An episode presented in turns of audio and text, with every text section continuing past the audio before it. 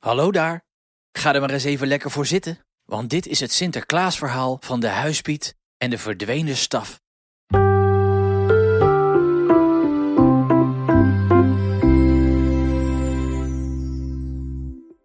Sinterklaas wreef over zijn voorhoofd. Hij begon moe te worden. Hij had al zoveel verlanglijstjes bekeken dat het hem begon te duizelen. Wilde Mirjam nou die babypop of was het Nora? Had nu geen zin meer om door te gaan. Door de drukte was hij zelfs even kwijt welke dag het was. Sinterklaas besloot om een ommetje te maken.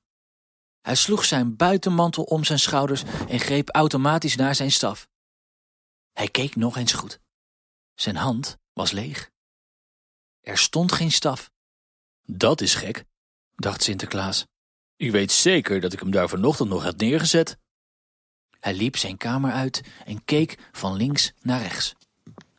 Zoekt u iets, Sinterklaas? Ja, zeker, huispiet.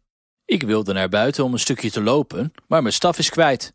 Hij stond naast de open haard in mijn werkkamer waar hij altijd staat, maar nu is mijn staf dus verdwenen. En je weet, als Sinterklaas ga je nooit zonder staf de deur uit. Goh, wat vreemd. Zal ik even kijken? Fijn, huispiet. Ik kijk zelf ook nog wel even rond, want zonder mijn staf kan ik vanavond echt het dak niet op.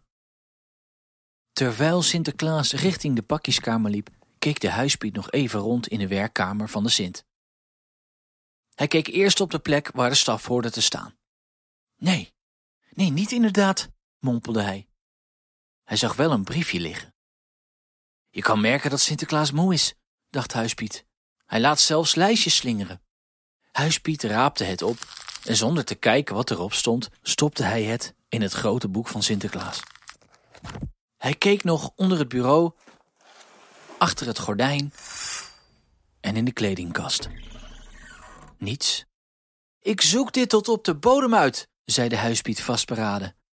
Hij maakte een vuist en sloeg daarmee in zijn vlakke hand. Hij liep als eerste naar de stafpiet.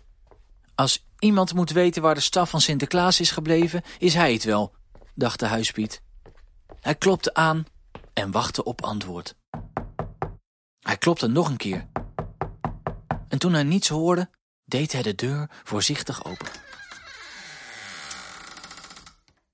Er was geen Piet te bekennen. Huispiet liep naar binnen en zag allerlei poetspullen, doekjes en sopjes. Ongetwijfeld om de staf tiptop in orde te houden, mompelde de huispiet. Maar dan moet hij er wel zijn.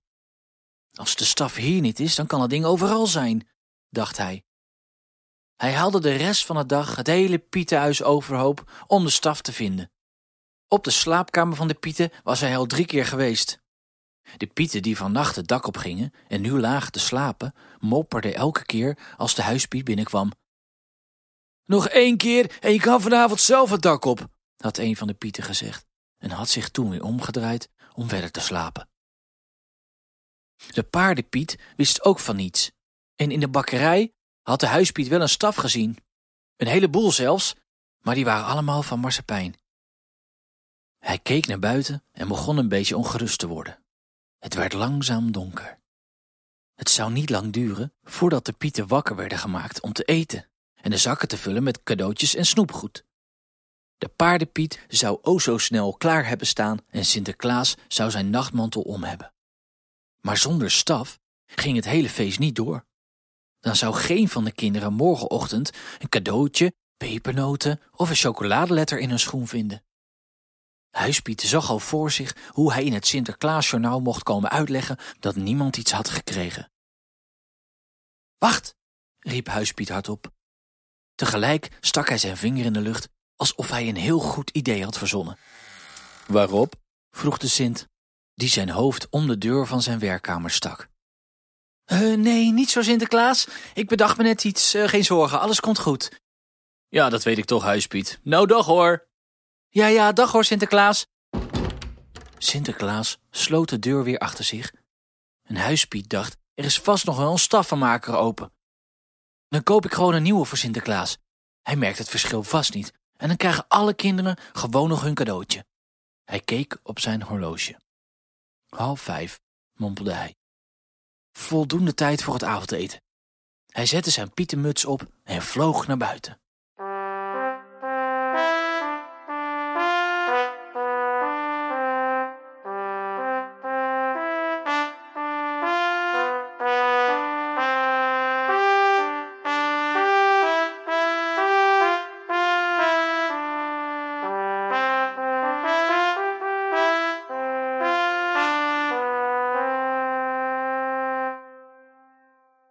Als eerste klopte hij aan bij de smid in het dorp.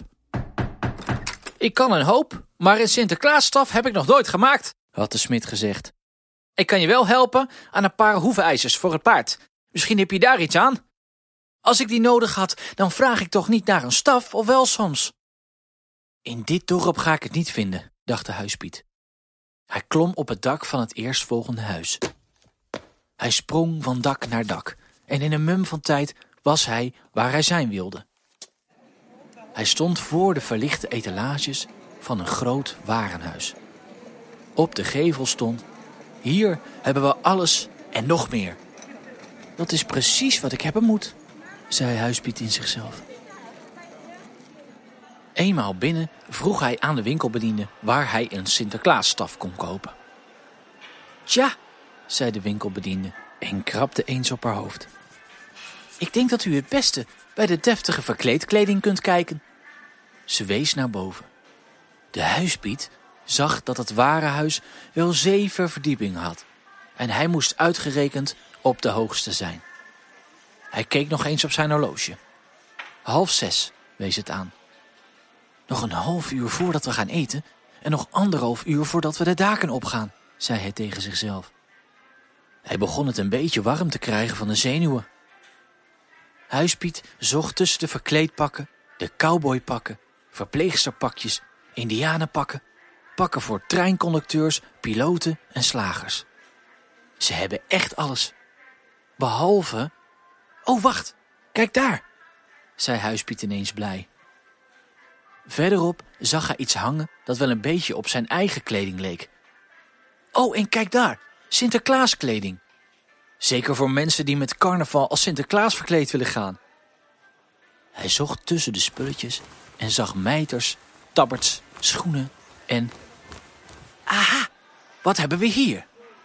Huispiet zag eindelijk een Sinterklaasstaf staan. Hij liep erop af, pakte de staf en wilde naar de kassa lopen. Maar de staf wilde niet mee.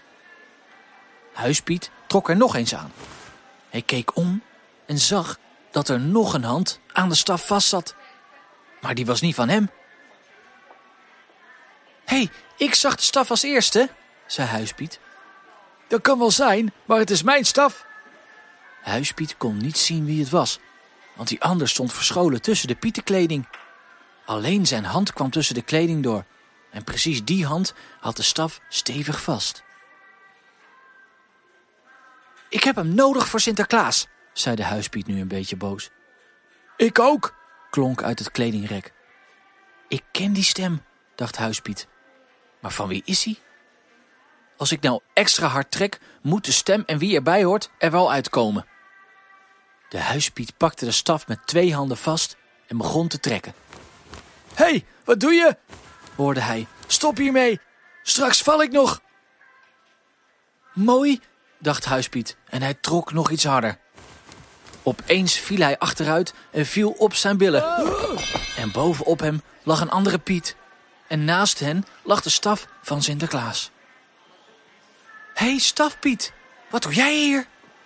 Dat kan ik ook aan jou vragen.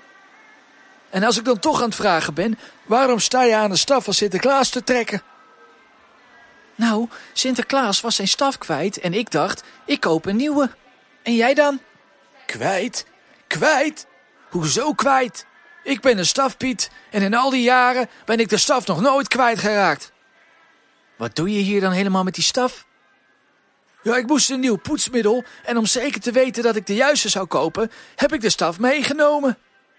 Ja, maar wat doe je hier dan tussen de Sinterklaas en Pieterkleding? Nou, op mijn pietermuts zaten vlekken die zelfs jij er niet meer uitkreeg. Ik wilde een nieuwe en ik was hier toch in de buurt. Vanwege dat poetsmiddel, weet je nog? Had je geen briefje achter kunnen laten of zo? Dat heb ik gedaan. Bij de staf lag het. ging Huispiet iets dagen. Zou dat het briefje zijn geweest dat hij opraapte en in het boek van Sinterklaas had gestopt? Hij kreeg het warm en begon te zweten. Eh, nou ja, goed, laten we maar snel teruggaan. Sinterklaas was heel blij dat hij zijn staf weer terug had. Ik wist wel dat het goed zou komen, zei Sinterklaas. Hoe weet u dat toch altijd? Vroeg de stafpiet. Ach, weet je, soms kom je onverwacht een aanwijzing tegen. En hij hield een briefje omhoog. Of niet soms, huispiet. Nou, dag hoor. En de Sint liep fluitend met zijn staf zijn werkkamer in.